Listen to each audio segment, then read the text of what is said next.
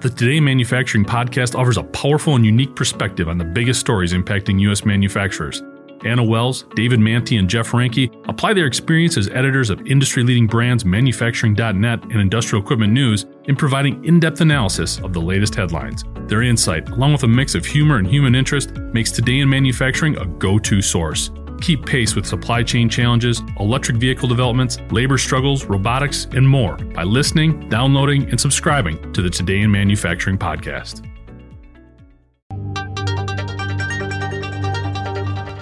As COVID 19 cases continue to drop, Americans are eager to get back to the beach this summer and make up for lost time. But it appears there's a little problem that needs to be worked out first. A recent investigation by the online pharmacy and laboratory Valisure has uncovered alarming ingredients in some of the most popular sunscreen brands. The report has identified the chemical benzene in sunscreen lotions and sprays from popular brands including Neutrogena and Banana Boat. Benzene has long been considered a cancer causing contaminant and is not found in the formulas of these products.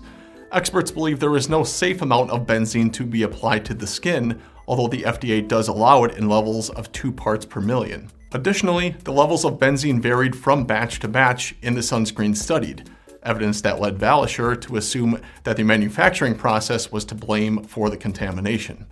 The company has since initiated a petition urging the FDA to recall 40 sunscreen formulas, which include many household names.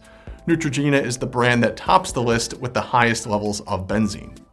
David Light, CEO of Valisure, called the benzene contamination, quote, a broad and very concerning issue in the American consumer product supply chain, end quote, saying it underscores the critical need for independent testing.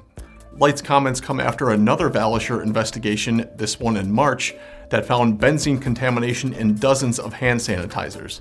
The FDA, in a statement to USA Today, has said that it is both reviewing the petition and monitoring the sunscreen marketplace and its manufacturing. I'm Mike Hockett, and this is IEN Now.